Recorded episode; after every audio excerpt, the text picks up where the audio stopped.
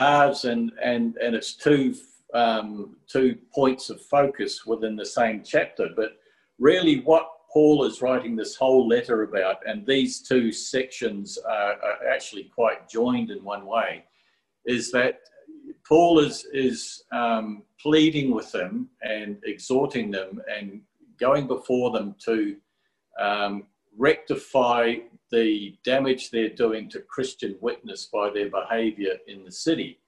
And we last week we looked at um, you know the fact that they were going to law uh, one against the other um, in petty claims um, uh, areas, and they were going into the marketplace and going to um, unsaved judges in order to rule um, over various issues that were happening in the church.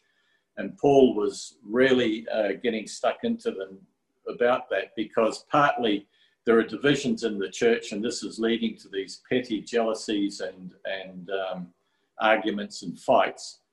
But what really is um, concerning Paul is, is that their whole gamut of behavior is causing um, the witness for Jesus in that city to be, to be severely damaged.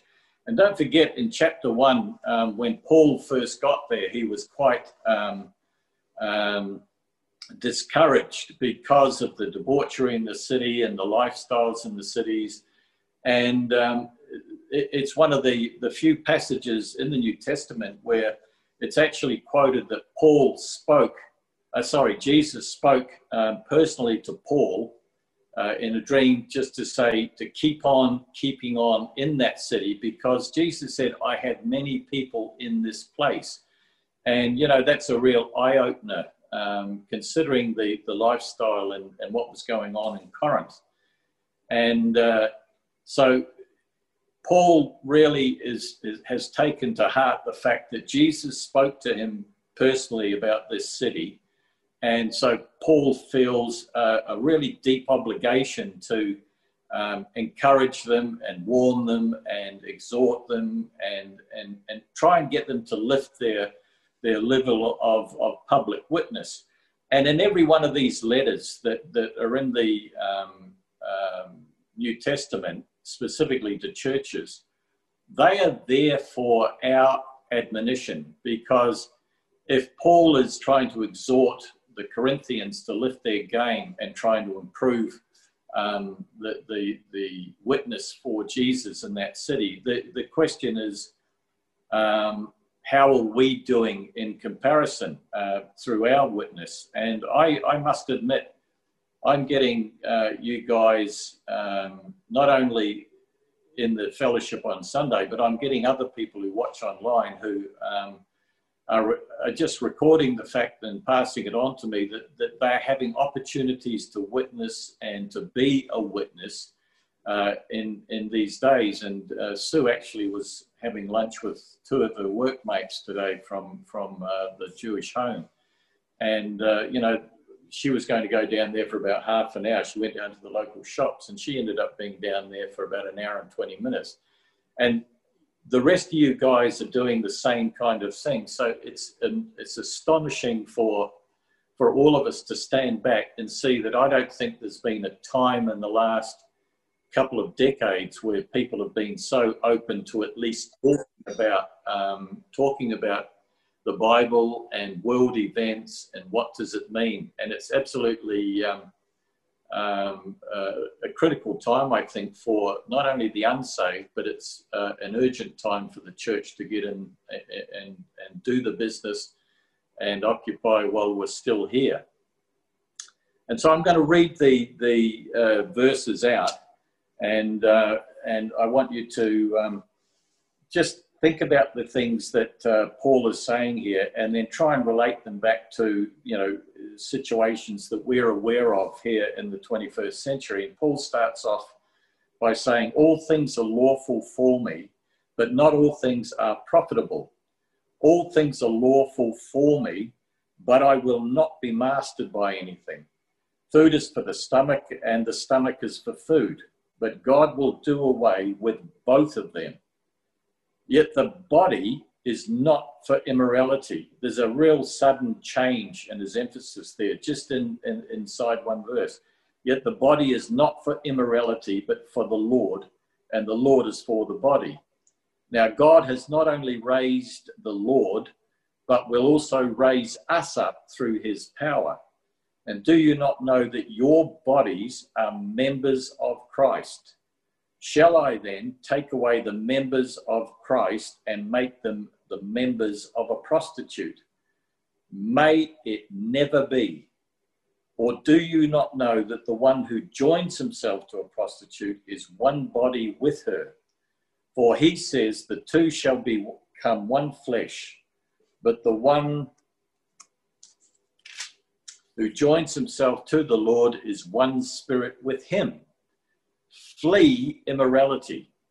Every other sin that a man commits is outside the body, but the immoral man sins against his own body. Or do you not know that your body is a temple of the Holy Spirit who is in you, whom you have from God, and that you are not your own? For you have been bought with a price. Therefore, glorify God in your body.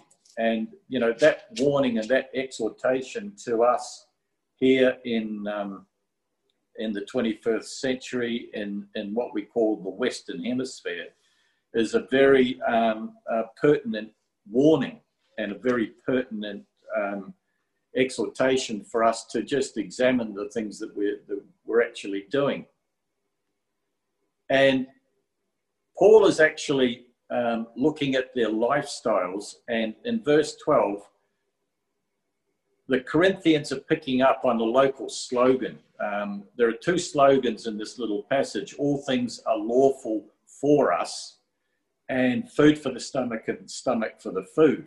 and one of the things that they have done um, is that when Paul came to Corinth and started witnessing to them with um, Priscilla and Aquila and with uh, Timothy and with Silas, they were preaching to them um, the gospel of Jesus, which means that they have been set free from the condemnation of sin.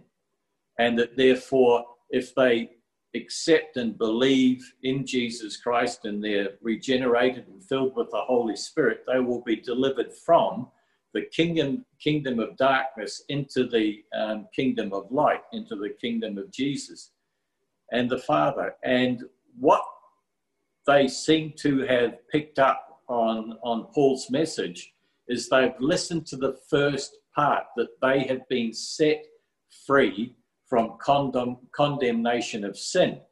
And Paul has obviously taught them through teaching them the whole counsel of God that Jesus paid for all of their sins when he died on the cross and was buried and rose again.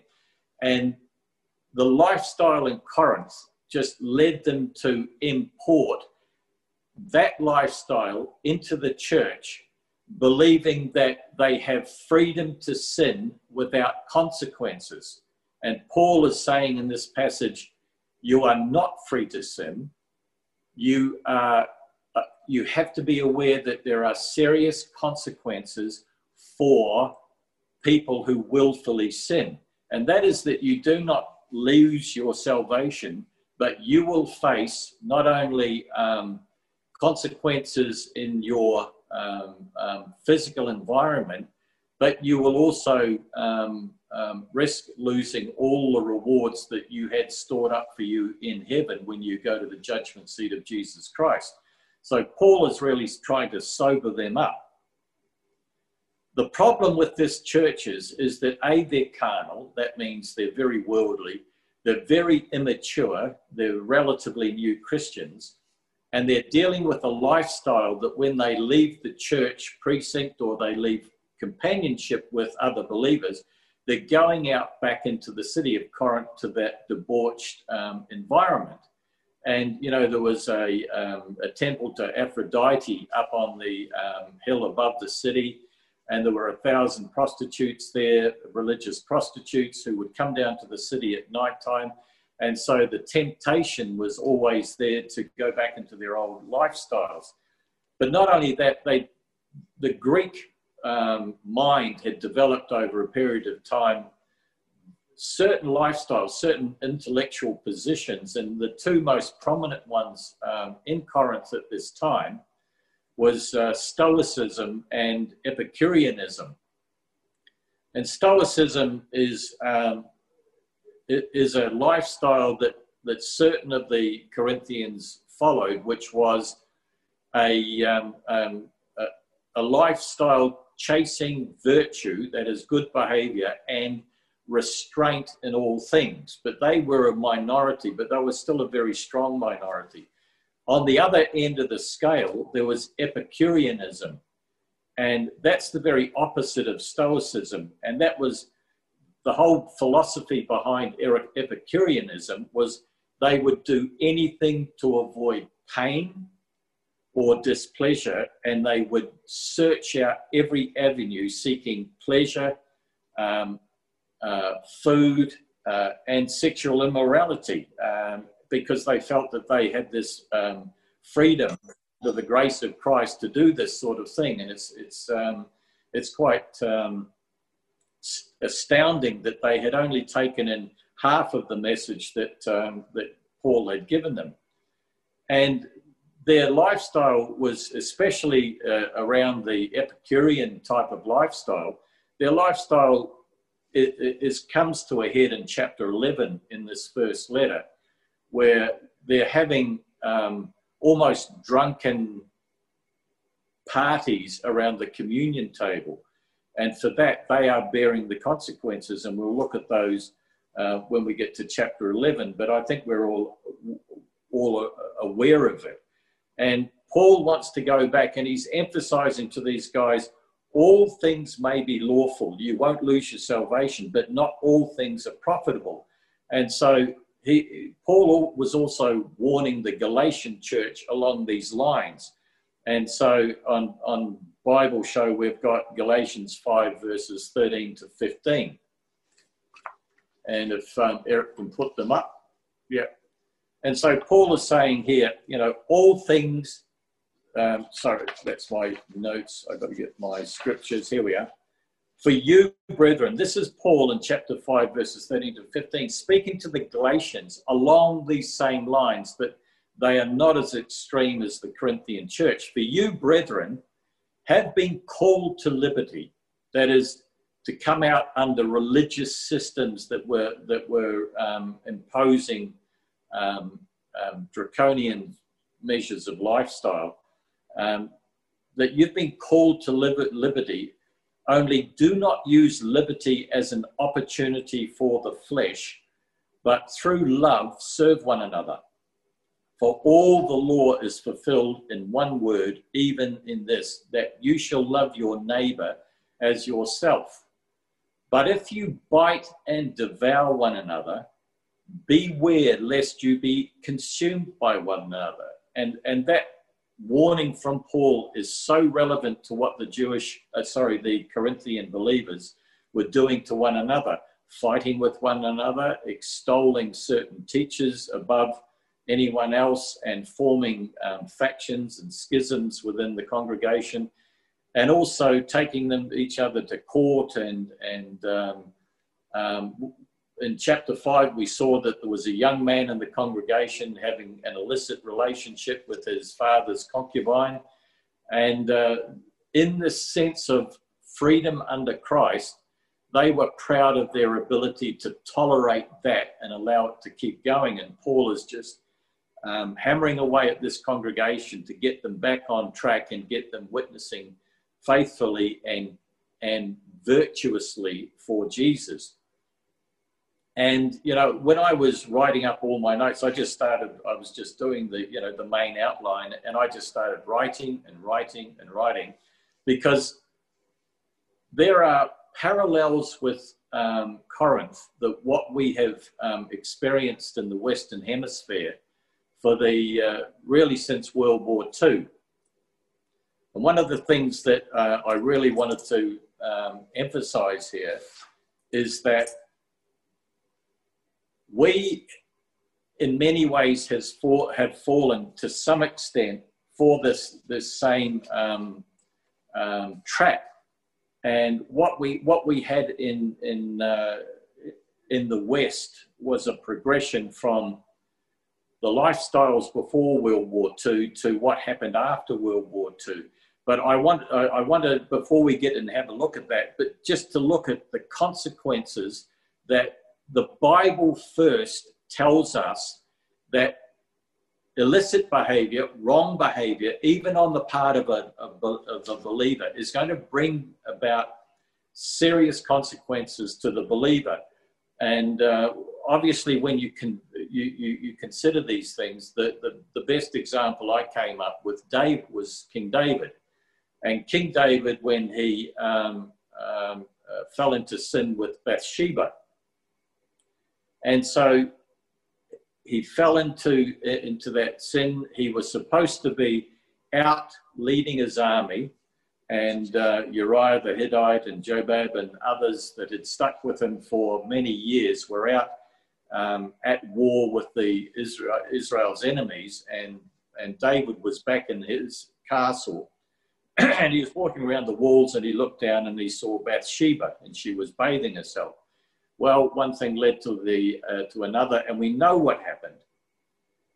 But what David um, and the Corinthians are doing was indulging in behavior driven by you know um, strong immoral instincts and not even taking into consideration the, the consequences of, of the behavior and everything every behavior have, have consequences and so, what I was looking at was um, proof that David um, was suffering through uh, in many ways. Like he lost his reputation with with uh, some of his closest um, um companions that had been with him since before uh, he even um, uh, rose to the the monarchy. Uh, while he was um, sort of sparring and warring with King Saul at the time. But in uh, Psalm 32, verses uh, 1 to 5, we have some verses there that actually explain from David's own position his deep regret at, at, um, at breaking fellowship with Jesus and the Holy Spirit and, and going back into carnal behavior. And David says this in Psalm 32 Blessed is he whose transgression is forgiven whose sin is covered. Blessed is the man to whom the Lord does not impute iniquity, and in whose uh, spirit there is no deceit. When I kept silent, my bones grew old through my groaning all the day long. For my for day and night your hand was heavy upon me, and my vitality was turned into the drought of summer. I acknowledged my sin to you, and my iniquity I have not hidden. And I said, I will confess my transgressions to the Lord, and you forgave the iniquity of my sin. But David suffered really for the rest of his life because of these consequences, because his family basically fell apart. Absalom started take, trying to take the throne from him. There was um, there was uh, serious problems between one of the brothers and Dinah, and it all got out of hand. And so there are not only physical um, um, consequences to David in his in his uh, immorality, but also his witness, the failure of his character, had massive impacts on on his family, and it's also recorded in Psalm 38 and Psalm 38, I think it's 1 to um, 11, I think, or 1 to 8.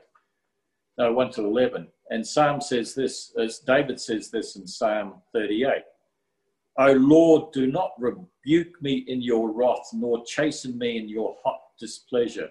For your arrows pierce me deeply, and your hand presses me down. There is no soundness in my flesh because of your anger nor any health in my bones because of my sin. For my iniquities have gone over my head like a heavy burden, they are too heavy for me. My wounds are foul and festering because of my foolishness. I am troubled, I am bowed down greatly, I go mourning all the day long. For my loins are full of inflammation, and there is no soundless, soundness in my flesh. I am feeble and severely broken. I groan because of the turmoil of my heart. Lord, all my desire is before you, and my sighing is not hidden from you. My heart pants, my strength fails me. And as for the light of my eyes, it is also gone from me. My loved ones and my friends stand aloof from my plague, and my relatives stand afar off. And it's, uh, it, it, it's, a, it's a tragedy. Um, uh, th- there's another passage here um, Deliver me uh, from all of my transgressions. Do not make me the reproach of the foolish I was mute and I did not open my mouth because it was you who did it. Remove your plague from me. I am consumed by the blow of your hand. When with rebukes you correct man for iniquity, you make his beauty melt away like a moth.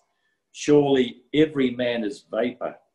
Hear my prayer, O Lord, O give ear to my cry. Do not be silent at my tears, for I am a stranger with you, a sojourner as all my fathers were. Remove your gaze, gaze from me that I may regain my strength before I go away and am no more. You know, um, David never really fully recovered from, from that massive fall for the rest of his life. And even in his very old age, as he was nearing his death, um, people didn't want to go near him because of his physical condition. and he was cold and he was shivering and he was in extremely poor health.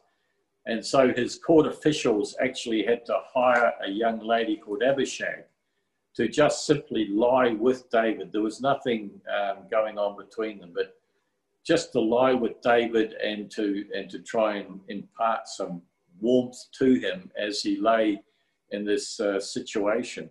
And you know, one of the things that um, gets me is that um, when I look over the, the last few decades of, of our lifestyles in the West, um, it, it, it's absolutely astounding how we went from um, relative correctness before maybe even World War One or World War Two, um, and and then we unleashed something that happened after World War Two, and we're still bearing the consequences of it now.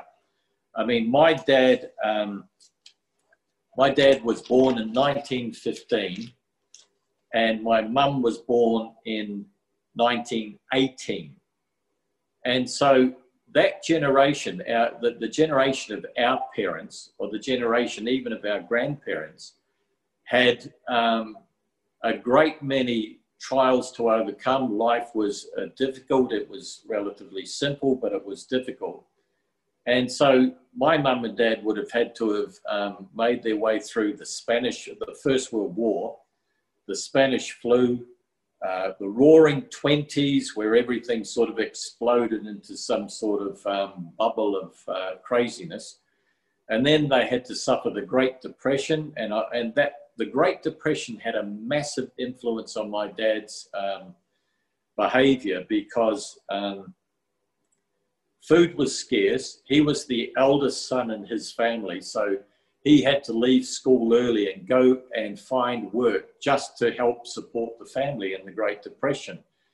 And um, one of the things I always noticed as a young child that around our dinner table at night time, my father always um, required a small pudding after the main course, and it was usually just fruit and custard but it was something that my father treasured because it was something that he never had as a child and as a young man, and it was something that was important to him.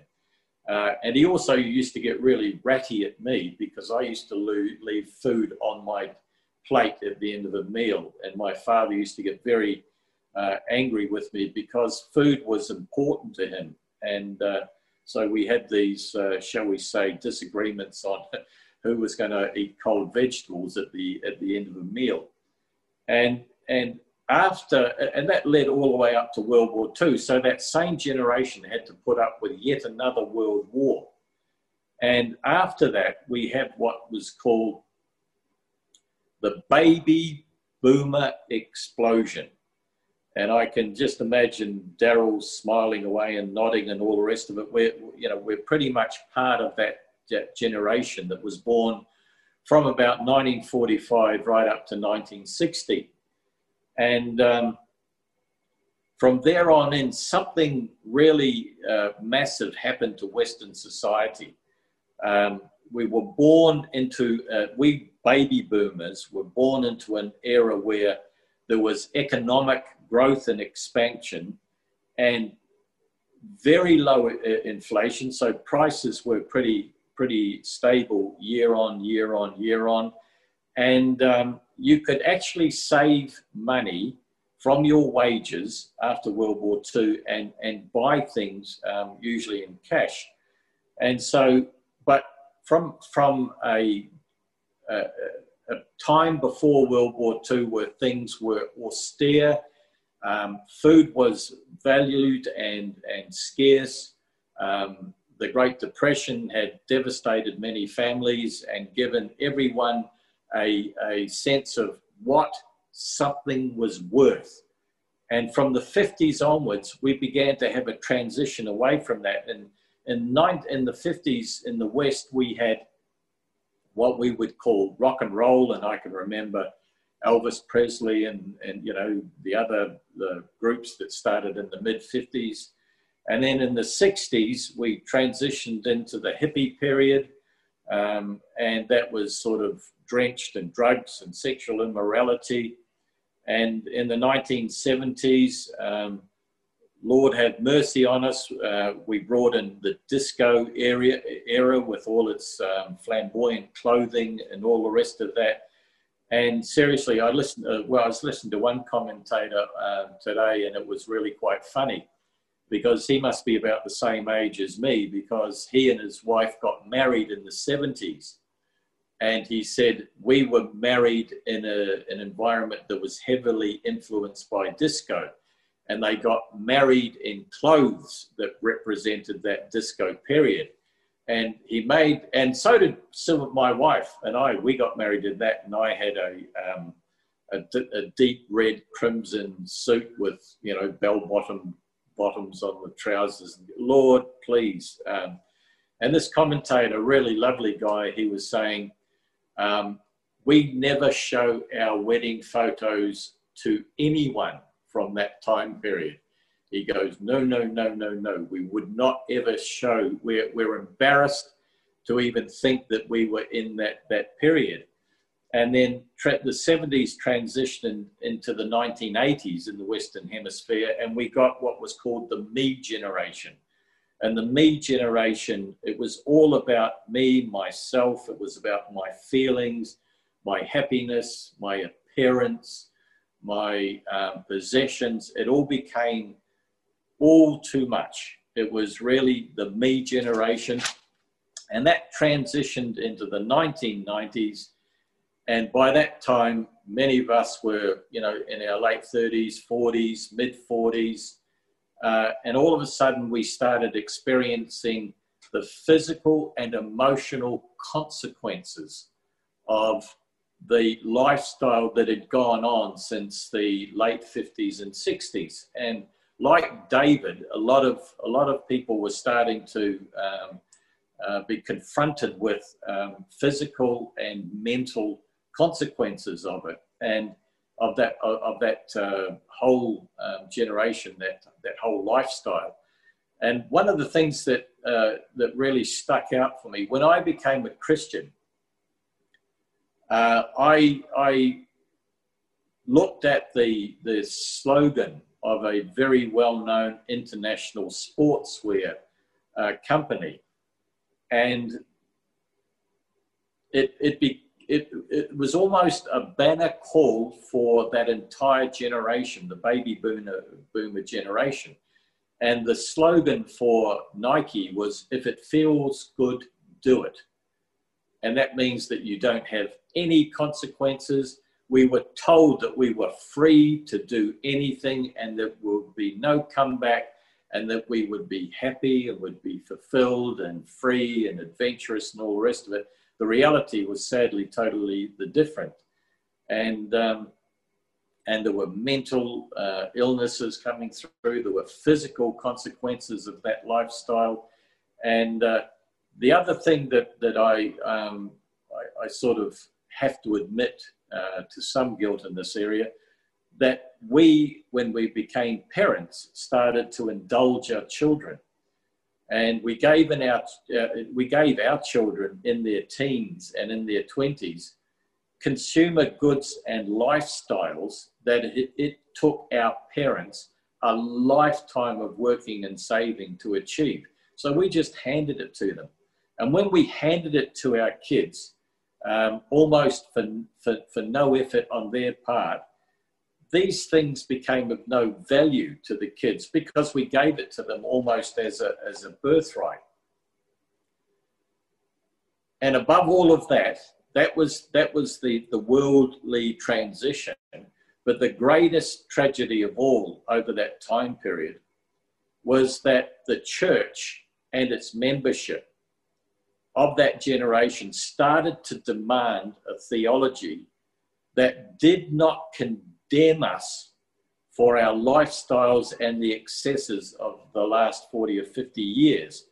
And, you know, terms like seeker sensitive um, um, churches started popping up where people would go there um, living the consequences of this lifestyle and demanding not to be condemned for having gone down that way. And so, you know, churches were, were starting to go down this path where we were um, not mentioning sin because that would impute guilt, and we would not be um, emphasizing the cross, we would not be emphasizing the atonement of Jesus, we'd not be mentioning the shed blood. And so, what we ended up with was um, a bloodless, crossless, Christless nightmare that spawned a generation of truthless deception. And, uh, and we can see the consequences of this now, even in, in, the, in the social upheaval that we're seeing happening around the world at the moment. And here in Corinth, Paul was trying to hold them back from that trajectory and so we go we go to the actual verses that we that, that in these um, uh, this little passage. And paul is saying that all things might be lawful for me in verse 12 but not things all things are profitable. There are going to be consequences and there are consequences. But for the last 50 years we here in the west have been told there will not be any consequences and we know david paid for it and everyone else will pay for it and there's and he said, But all things are lawful for me, but I will not be mastered by anything. So when we depart from the lifestyle that God designed for us as believers, and we give ourselves over to things that we know that are wrong, we in fact become a slave to those things. And, and we see our unsaved family and friends in that slavery to the things that they are trying to, to deal with. And Paul is saying, I'm capable of doing all of these things, but I refuse to be submitted to them and in, in eventuality um, um, mastered by them or enslaved by them.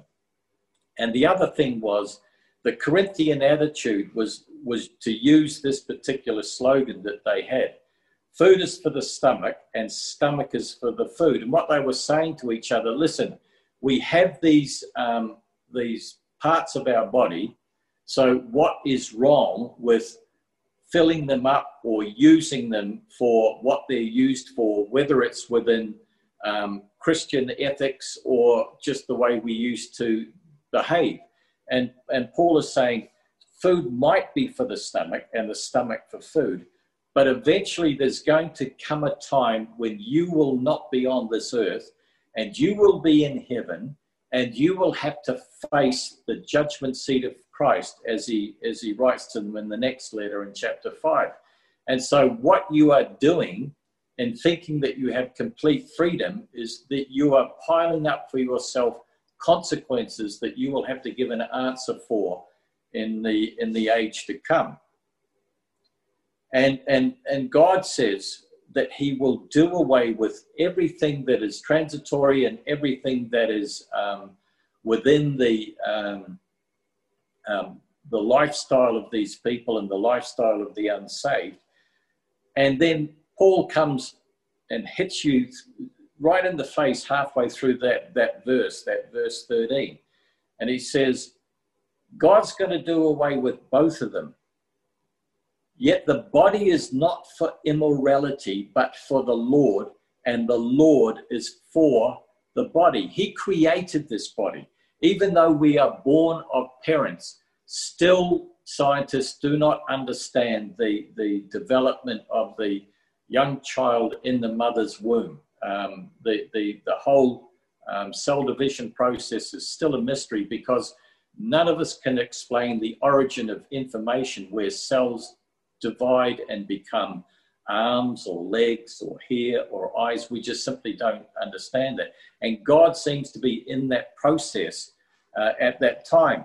And, and he says that God has not only raised the Lord but will also raise us up through his power. And so we're going to be raised up into heaven, and we're going to have to take with us the consequences of what we have been doing when we live outside his, um, his, his design for us. And one of the things that um, pastors, modern pastors in modern churches don't want to deal with this next few verses because they don't want to upset people and they don't want to make people feel guilty. But at the end of the day, if you don't um, tell people what God says, then you're going to be held accountable by Jesus as stewards of, of this truth, that you held it back and did not pass it on. And so you allow people in churches to continue to think that they are doing nothing wrong when they most manifestly are. And this is the problem with modern Christianity in the West. You know, it's it's a um, it's a sinless, judgmentless uh, uh, deception that um, that seriously, I, I think it's tragic. And and Paul is saying here, do you not know in verse 15 that your bodies, these physical bodies that we live in, are members of Christ because we are joined with Christ. The moment we believe um, and, and put our faith and trust in Jesus Christ, we are indwelt by the Holy Spirit. And the Holy Spirit within us is also uh, called in scriptures the Spirit of Christ and the Spirit of God the Father. And so when we um, um, have, and we're a temple of the Holy Spirit, and we actually hold within us. And all of us at this um, Zoom teaching tonight, all of us have the indwelling Holy Spirit. And when the Corinthians were indulging in their lusts, and when the, the churches of the indulgent West over the last 30, 40, 50 years were ignoring the lifestyle that God wanted us to live. Um, we actually imposed that sin and that, that falling on Jesus himself because we have the spirit within us. And, you know, when, and Paul will say here um, in that 15, shall I then take away the members of Christ and make them members uh, of a prostitute? and there's that Greek term me genoito, may it never be. And, you know, it, it, that is a staggering thing to even contemplate. That when we as Christians, as the body of Christ, fall into sin and transgression, we're actually involving the, the Holy Spirit, also called the Spirit of Christ in Romans 8, uh, 9, and in 1 Peter uh, 1 11, um, that he who dwells within us is part of us when we allow the flesh to overcome the spirit, and it, it, it's it's a shocking thing, and in um, and that that becomes a pastor's responsibility to teach their congregations the enormity of what they do when they fall into these transgressions because it's not just them. You're involving a member of the Godhead in this behavior. And Paul is crying out later on in, in, in the epistles do not quench the Spirit, do not grieve the Spirit, because He is in you and He is dwelling with you, and you are a temple of the Holy Spirit when we were born again, we were washed clean. And he said that in last week's teaching to these people who used to live this kind of lifestyle. As unbelievers, he said, We've been washed, we've been sanctified, we've even been justified, which is to be declared innocent by God the Father through our faith in Jesus Christ and what he did on the cross for us. And one of the things that staggers me is that pastors so in so many churches will not teach this or preach this or, or tell their congregations this because they don't want them to feel uneasy or embarrassed or, or, or edgy or whatever. They want uh, backsides on the seats and they want them to come back week after week after week and they've failed in their duty as stewards of the mysteries of Christ and, and the fact that we are indwelt by a member of the Godhead when we place our faith and trust in Jesus. And it's simply not acceptable for pastors to do that. And if you think it's bad enough for a member of the congregation who's fallen into transi- uh, tra- um, transgression to face Jesus at the Bema seat and give an account for that, how much more serious is it for pastors who pull back and will not teach their congregations this truth about what God would love them to be and, and has designed them to be. And Peter uh, and, and Paul says in verse 16, or do you not know? Do you not understand Corinthians? Do you not understand Western um, Christians? That the one who joins himself to a prostitute is one body with her. And he uses that, um, that phrase from Genesis. He says, For he says, the two shall become one flesh. Um, I've had arguments with unsaved people, uh, even in the, the last few years in my workplace, where um, they lived this kind of libidinous lifestyle. And they would say to me, Stuart, it's just a natural function. And without realizing it, they're using that same phrase that the, the um, Corinthians are using food is for the stomach, and the stomach is for the food. It's just a biological reality and a biological behavior that has no spiritual or emotional consequences. Well, if you reduce one of the most sacred things that happen between a husband and a wife and just dismiss it as just some kind of biological um, pastime, um, that, that is one of the greatest blasphemies that we can put before the Lord. Um, and even David Hocking, um, in, in his commentary on this particular passage, was saying that, um, you know, medical research has the evidence and the data to say that if a man and a woman follow the, the admonitions of the teaching of the scriptures, that they propose marriage to someone that they are, are drawn to, attracted to, they're in love with, and they do not engage in premarital sex called fornication, and they marry one another and they devote one and uh, each other to themselves to each other for the entirety of their life, and they keep the the, the sexual side of that um, of that union within the sanctity of a God-designed marriage, that there is a total impossibility that they will ever suffer disease consequences because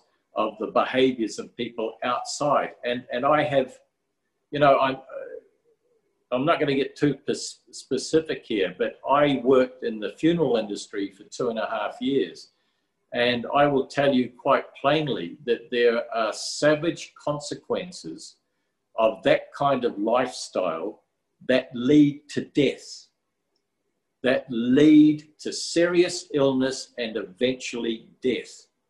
And it's a tragedy to see people in their 30s, 40s, and 50s cut down in what would be the prime of their life because of the physical consequences of this lifestyle. And Paul is, because of his love for this congregation, he's, he's almost begging them to pull themselves back from that and get into a lifestyle that God designed for us. In verse 17, um, it says, But the one who joins himself to the Lord is one spirit with him because we become part of the body of Christ. He is the head and we are the body. And we should be, in, when we're born again, taught by our pastors, exhorted by our pastors, encouraged by our pastors to understand the enormity of that and therefore to flee, as Paul says, flee from immorality. And, and, and he says, if you give yourself over to the Lord, you now belong to the Lord. The Lord. And on that, that, that uh, screen that you've got there, and he's saying, flee sexual immorality, run away from it. And you know, the, the, the first example that someone might think of from the scriptures is Joseph um, when he's in Potiphar's um, household. And Potiphar um, elevated Joseph to the position of steward of his household. And that is a great honor in those ancient um, civilizations to be the steward and the, the um, caretaker of the master's possessions. And Potiphar's wife looked at this young man and had wrong thoughts about him and proposed um, immoral behavior. And what did David, uh, jo- Joshua do? He just took off out that door and started running. So to cover her own guilt, she uh, falsely accused him, and we know that he ended up in prison for you know uh, roughly 12 years for, for, for not doing anything wrong, but for doing exactly what Paul was calling here to flee from immorality. And um, uh, it, it's something that um, you know pretty much um, uh, it's a sad reality that society, Western society as a whole, and humanity basically as a whole, um, would not, as one commentator put it when I was researching this message, most of the human beings that he know have fled toward or fled towards immorality, not away from it. And Jesus even makes that point in, in the Sermon on the Mount in, in, um, in Matthew chapter 7, where he says, Straight is the way and narrow is the gate that leads to life. And few find it, but broad is the path and wide is the gate that leads to destruction, and many find it. And that's the sad tragedy of the human condition that we, um, that we find ourselves in a, in a tiny minority when we seek to live a lifestyle that is pleasing to God and, and leaves us with a clear conscience on a daily basis. And so Paul then carries on and, and says, Flee immorality. Every other sin that a man commits is outside of the body, but the immoral man sins against his own body. And once again, I have seen the consequences uh, of that reality in, in tragic circumstances. And I sometimes wish um, I could take some of my workmates from, from uh, the past and, um, and, and show them the consequences of the lifestyle that they are living because the whole, the whole of our media the whole of our media for the last 30 or 40 years in the West has taught us not only to seek after that kind of debauched lifestyle, but to teach the young people that there are no consequences coming from it. And as David um, Hocking said um, quite bluntly to the congregation at Costa Mesa, he said, You only need to go down and visit a, an STD clinic to know that there are very real consequences from a lifestyle that departs from what God wants and designed for us. And um, and one of the biggest tragedies, and I'll go back to it, is that for the last 30 or 40 years, pastors have shied away from telling the people that truth. And here Paul is pleading with these Corinthians. In verse 19, he says, Or do you not know that your body is a temple of the Holy Spirit who is in you, whom you have from God, given to us by God when we placed our faith and trust in Jesus, and that you are not your own. And this has a tremendous resonance with the Corinthian believers, the people in the Corinthian church at this time, because more than half of the Corinthian church were slaves. And so Paul is using their situation in life to emphasize that you are not your own, but not that you belong to your slave master in Corinth. You now, through faith, belong to your Lord and Savior, Jesus Christ, because He paid the price for your sin and He set you free. So He said, You are not your own. And He finishes off with this thing For you have been bought with a price. And that would almost stab one of the a, a Corinthian believer um, in the church because for more than half of the congregation they would have stood in a slave market and Corinthian men would have been walking up and down the slave market and looking at these poor human beings up on a platform available for purchase.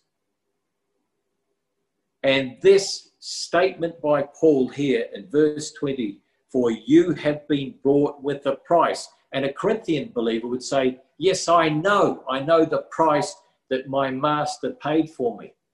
But through their lifestyle, they're just completely oblivious to the price that Jesus paid for them. And Paul is emphasizing this that you have been brought with a price, a price that we could never have paid. Jesus, God, Son of God, had to die on the cross, shed his own blood as an acceptable sacrifice to his Father in heaven, that whomsoever would believe in him would be set free from the kingdom of darkness, from the penalty of sin, receive the free gift from God of eternal life through faith in Jesus. And that was paid for at a price that we could never, ever, ever save or, or trade with, or, or, or it's just impossible. And therefore, if you've been bought with, bought with this price, Paul's last ex- exhortation in this, in this verse is therefore glorify God in your body. Glorify God in your body. Do not glorify your body with your lifestyle. And Paul is saying, please, please, please glorify God, your heavenly Father, who has raised you up from the miry clay when you were dead in your trespasses and sins, and he has raised you up and seated you in heavenly places in Christ Jesus, your Lord, and seated him with, he seated you with him and with Jesus in heaven. So you belong to God and you've been bought with a price. And you are a temple, you're a brick in the building called the, the body of Christ, the temple of God. And the Holy Spirit dwells in us. And brothers and sisters, this, when I was putting this together, it was such a powerful reminder uh, for me that I have been bought with a price and that I have an obligation to do my best to live a lifestyle that, that God designed for me for my well-being. And and uh, it's my this is the message from God to us tonight that that we belong to Him, and He loves us with a love that just cannot be fully fathomed. And therefore, the our obligation is to glorify Him through our thoughts and our minds, our words, our deeds, and our lifestyle. And um, as we come together at Calvary Chapel Perth and we fellowship with together and we thoroughly enjoy the, the love that we have between um, one another. And that helps us and encourages us when we go out again into the world that we carry that sense of joy and fellowship and, and a sense of obligation to God to glorify Him in our lifestyle and our witness. And this is what Paul has been crying out for these Corinthians to do in these first six chapters. So, Father, we come before you this evening, and I just thank you from the bottom of my heart that in requiring of me to study these simple few verses, there is such a profound message here for us in the 21st century to examine ourselves, to examine our environment, to examine our society, and to be salt and light in this, this um, place that God has put us in. Salt to preserve the gospel, the truth of the uh, scriptures, and light to be the opposite of the world and to draw people through our witness and through our uh, um, um, propagation of the gospel, to bring people into God's kingdom, to allow the Holy Spirit to enter into them and, and, and renew them and wash them and make them clean. So, Father, I just pray that this message would go out through the mouths of the people who have heard it and to be shared in families and workplaces, which suited today at lunchtime. It was wonderful. But but all of us are doing that. I see on the WhatsApp that that even Jill uh, in England has been doing that, and so we are really um, um, honoring God by our witness for Him in these last days. And Father, we just now thank you for this opportunity to come together. I thank you for the technology. And I praise you from the bottom of my heart that you have brought this passage before us this evening. In Jesus' name we pray. Amen.